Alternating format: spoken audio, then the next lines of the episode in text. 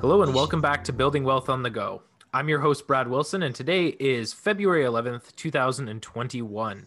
We're back with season two, episode eight of our podcast, and I'm joined by my colleagues, Courtney Beach and Joe Filiomeni. On today's episode, we are going to dive into uh, a very common question uh, and a very timely question when it comes to uh, the topic of RRSPs and the approaching tax season. So uh, there's lots for us to discuss, um, and you know some of the biggest questions, most important questions that we get asked on a regular basis, and that uh, are most common in the industry is um, you know how can I best use my RRSP or how can I best use a RRSP?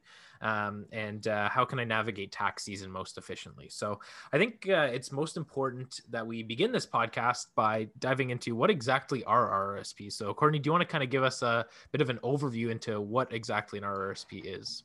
Yeah, so RSPs have been around for a really long time, um, since the 50s. And the concept is basically you add to an RSP and you get a deduction on your income taxes. And you can use that in uh, deduction for whatever you show you shut oh my gosh, tongue twister. you can use that deduction for whatever you choose. Um, so many people use RSPs for that purpose, especially if you have an uh, high income RSPs is a great benefit to you to reduce your income level. Yeah, if I can jump into with maybe some some figures here, because um, often what we do with clients is kind of look at sort of what income level that they are to see whether they would benefit from the RSP. Mm-hmm. So you got to remember, uh, so the RSP essentially is to create a future pension for you. So it's a long term sort of plan. There are some short short term benefits which we can talk about as well, but it is sort of for that period in time when you're no longer going to be working, and it's hard to kind of think about that, especially if you're just starting off, you know, and and becoming employed, uh, mm-hmm. and you're early in your career. But the the tax benefits are amazing, and I can't believe that people don't want to take advantage of these tax advantage uh, tax strategies. Um, so very very simple. If you're at uh, uh, you got to understand the difference between a marginal tax rate and your average tax rate. So your marginal tax rate is at the top end of your income, the amount of taxes that you have to pay on that next dollar. Your average tax rate, of course, is the overall average. And of course, our tax system is structured that we pay sort of on a uh, on uh, sort of a uh, an escalating basis. The more money you make, the more taxes you pay. So at $50,000, your marginal tax rate is about 29.65. And at $100,000 a year of employment income, your marginal tax rate is 43%. So if you were to purchase a RSP, make a contribution into an RSP, it is your RSP, and you contribute, let's say, $1,000 into your RSP, you get a $1,000 deduction on your income tax return. So at that marginal rate of 43%, if you're at $100,000, you're getting $430 back in tax savings on that $1,000 investment. So why wouldn't you do it? tell me. Tell me why wouldn't you do it? It just makes total sense.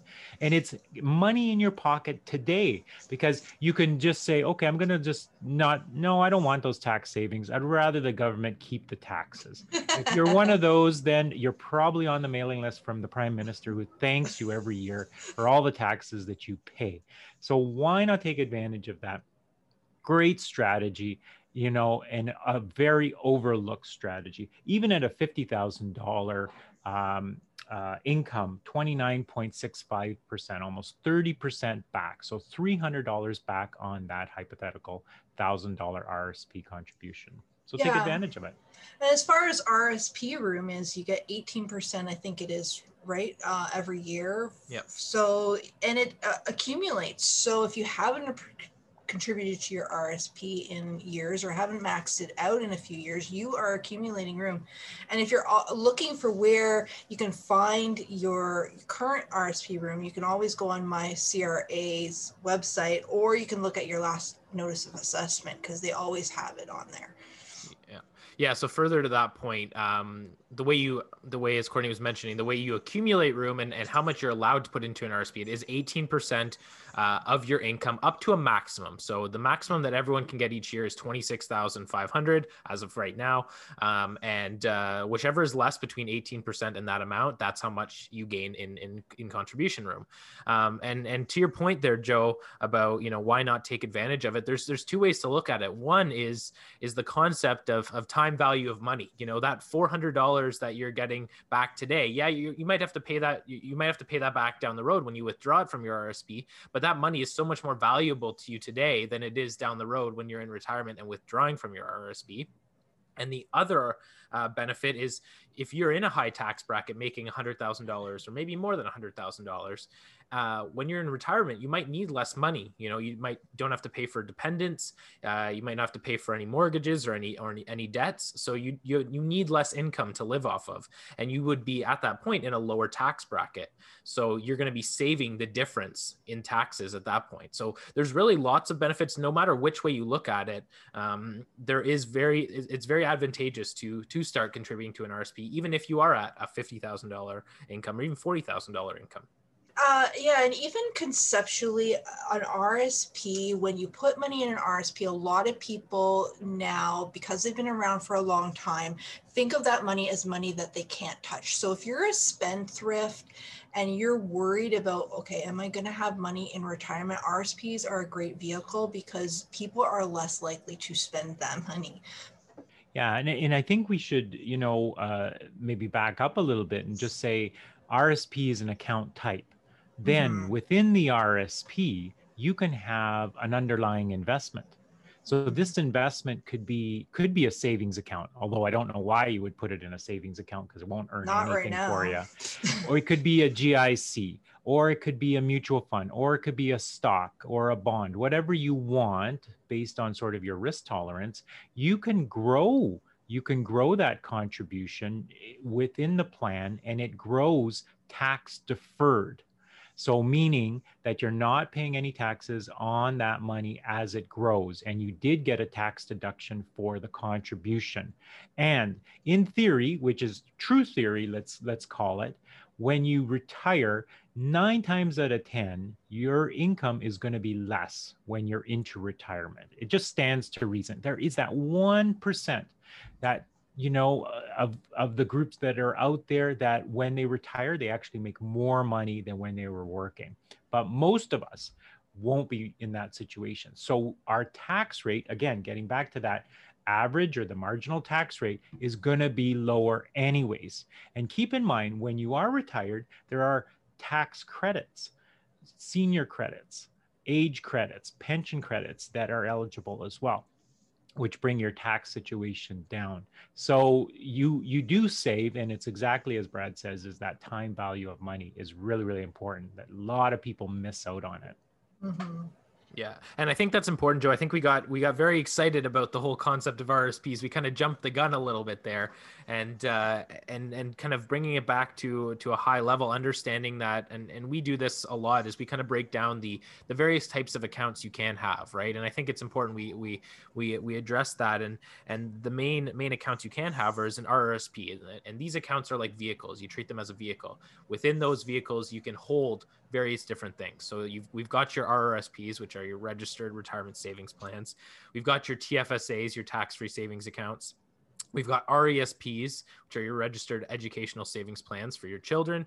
And then you've got a non registered or an open account, depending on how you would classify it. Those are various accounts that, as Joe mentioned, you can hold savings accounts, you can hold mutual funds, you can hold stocks or bonds, all depending mm-hmm. on your risk tolerance and what your objectives are.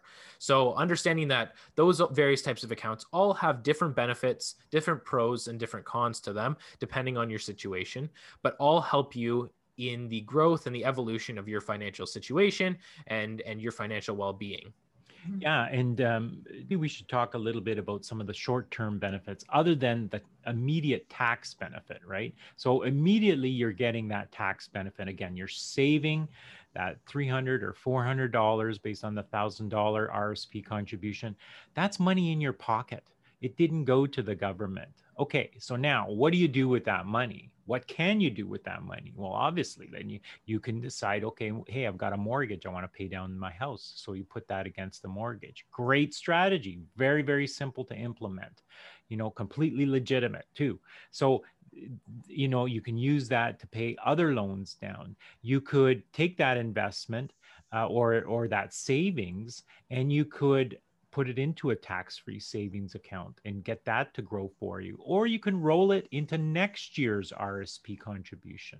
So there's mm-hmm. all kinds of short-term strategies. But maybe we should talk about sort of you know maybe that younger generation in terms of how they can really leverage an RSP especially if they've got one built up for for other things yeah. Well, I think the the the the traditional way RRSPs were viewed is is if you're over sixty thousand dollars, you contribute to your RSP and you get that tax savings. But I think there's kind of been a, a shift in a, in in a contrarian way, and I think it's powered by that time value of money. Getting that money now that'll help you get a to achieving your goals that that your short-term goals that you have right now.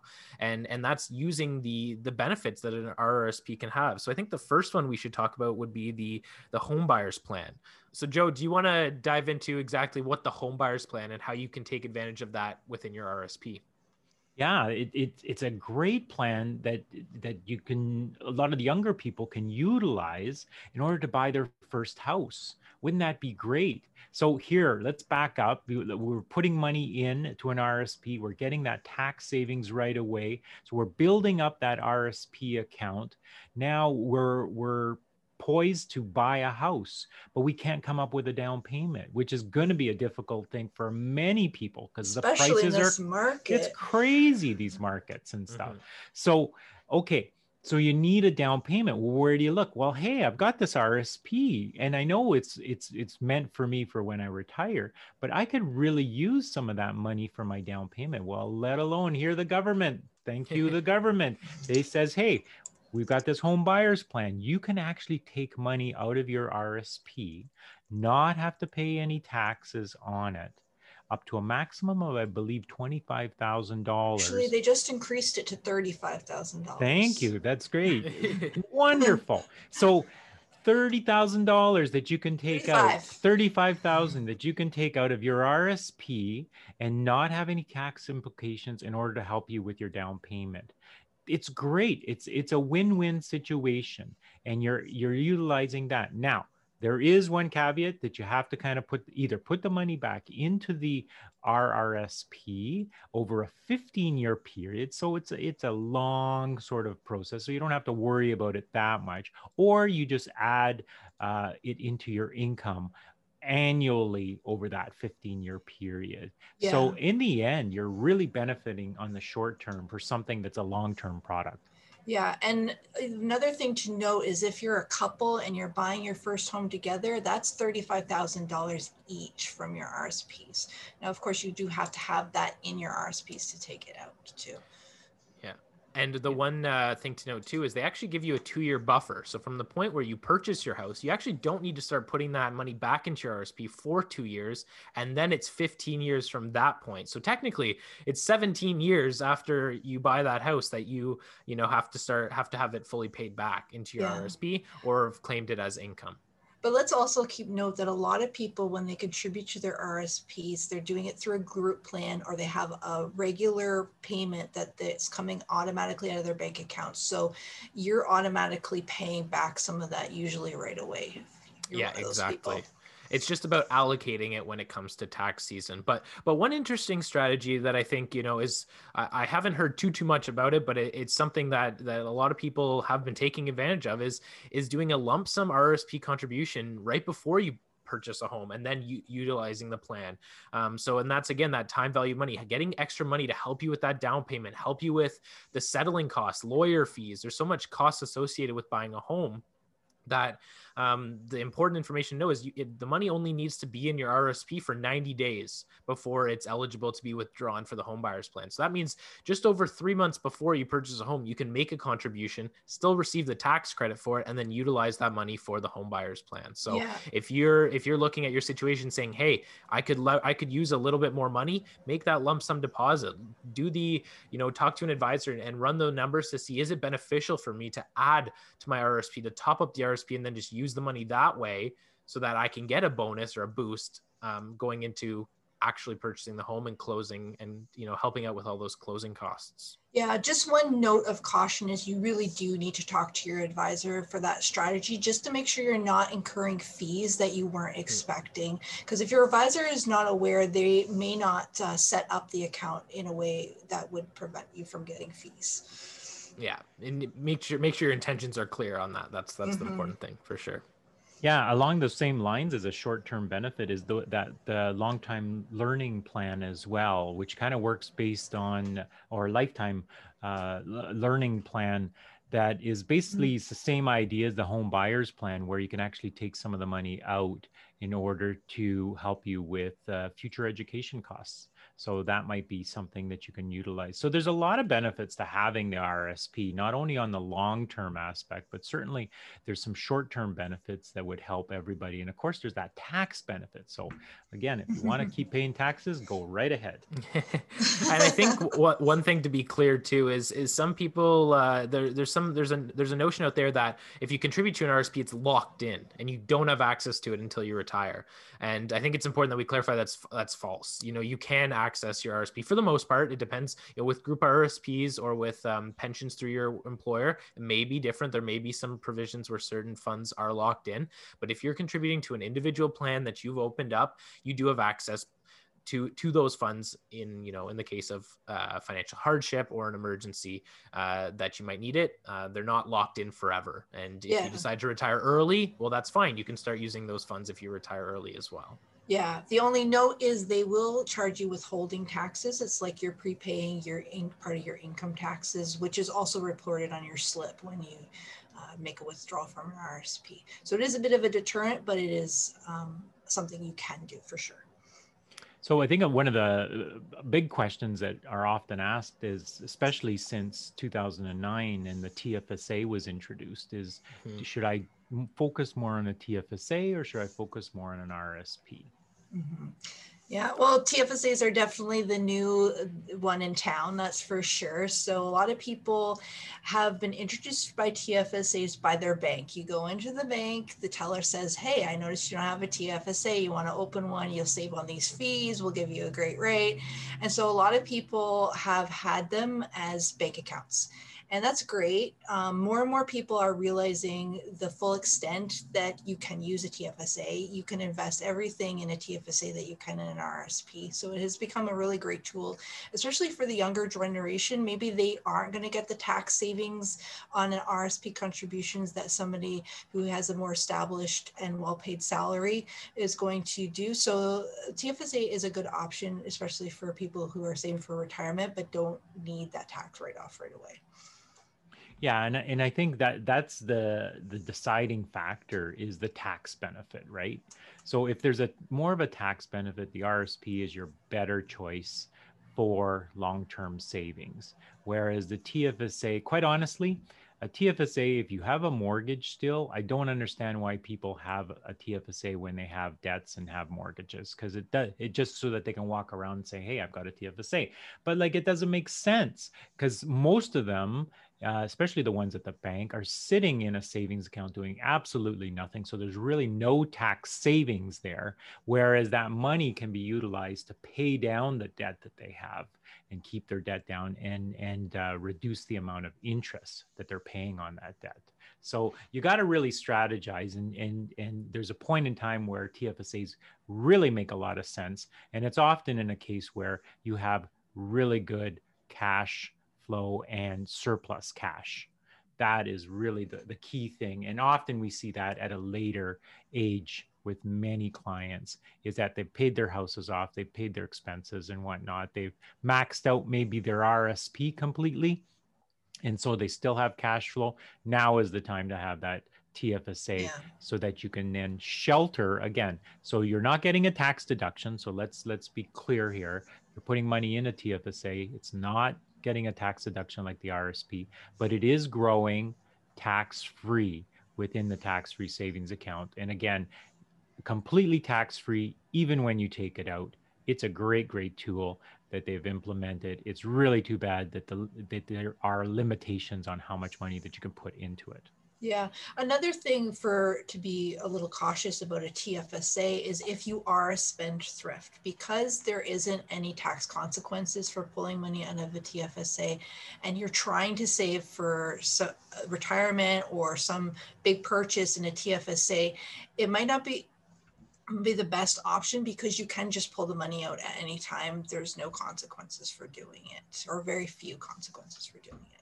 And there are limitations for um, like pulling money out of a TFSA and in how that impl- uh, impacts your contribution room differently than than an RSP. So it's important to discuss with an advisor kind of the balance and understanding, you know, how much you can contribute and can withdraw, um, and when you may or may not get that room back. So um, that's important to know. But I think when when we when we do look at that conversation that is you know should i contribute to my rsp or should i contribute to my tfsa or should i pay down my mortgage?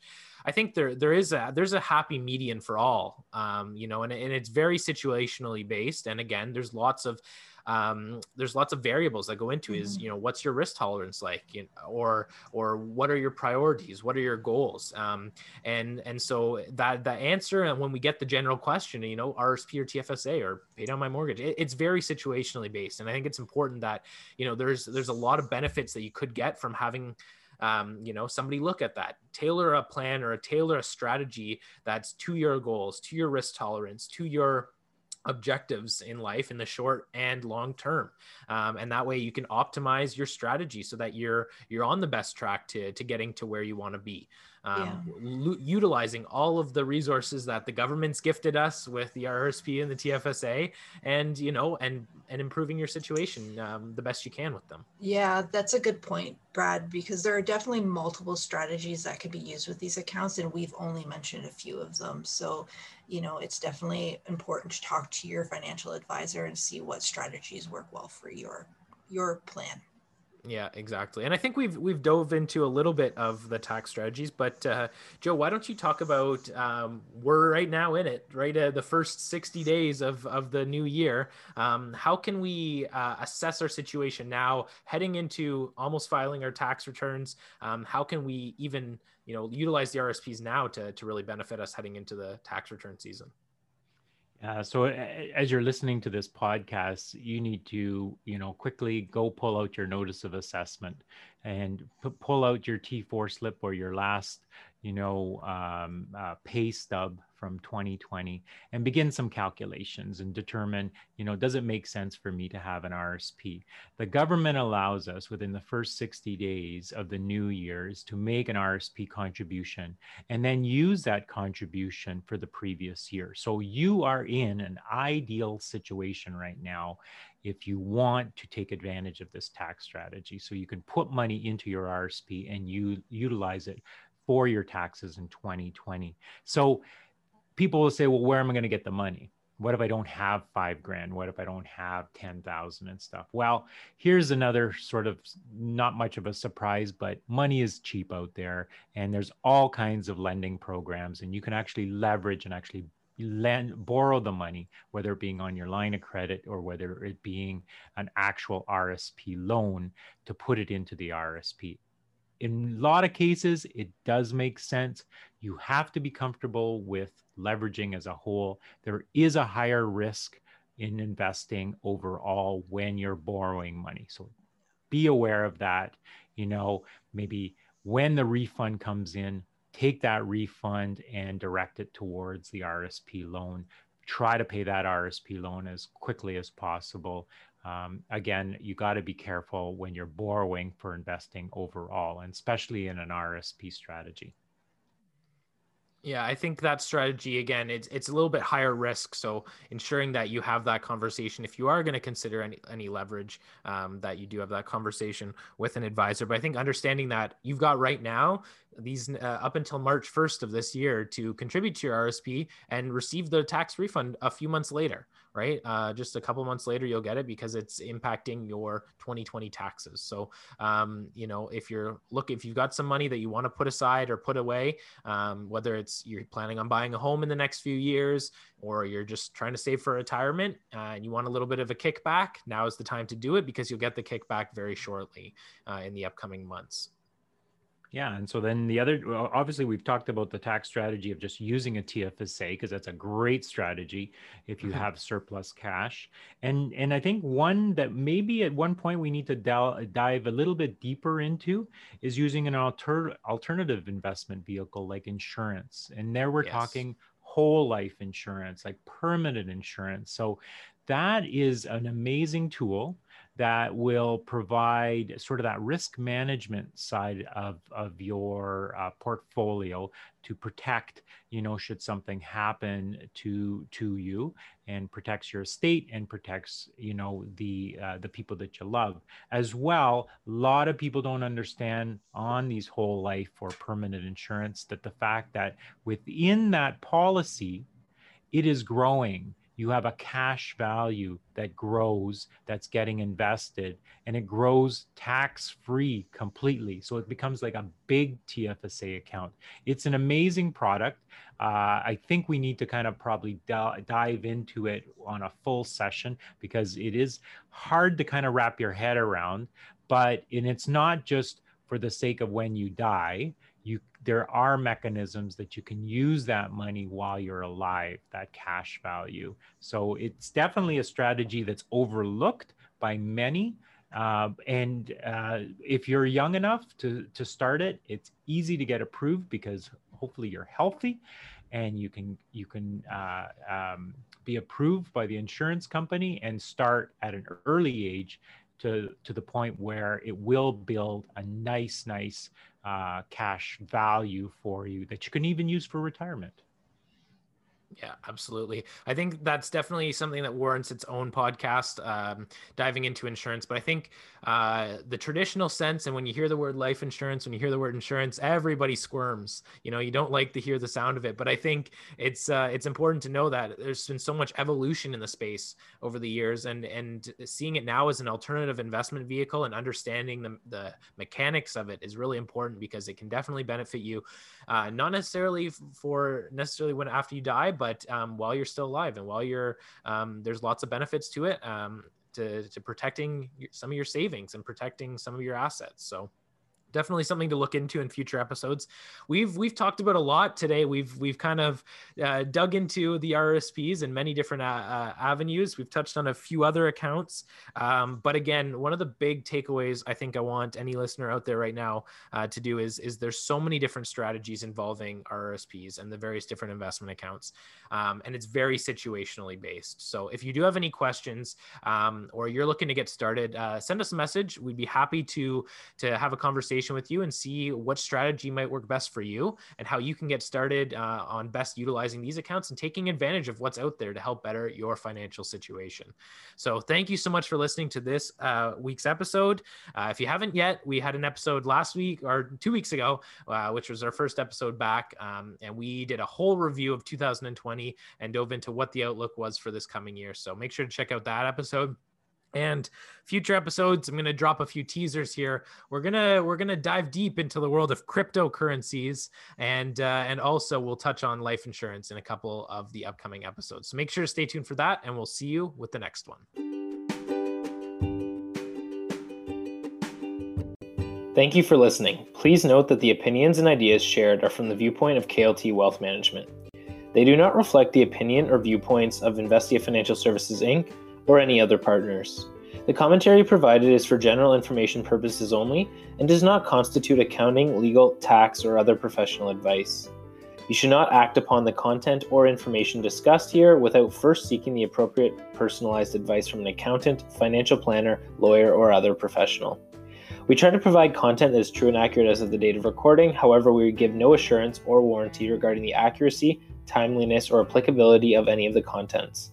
We assume no responsibility for information consumed through this podcast and disclaim all liability in respect of such information, including but not limited to any liability for errors, inaccuracies, omissions, or misleading or defamatory statements. Mutual funds and or approved exempt market products are offered through Investia Financial Services Inc. Insurance products are provided through multiple insurance carriers and or approved exempt market products are offered through Investia Financial Services Inc.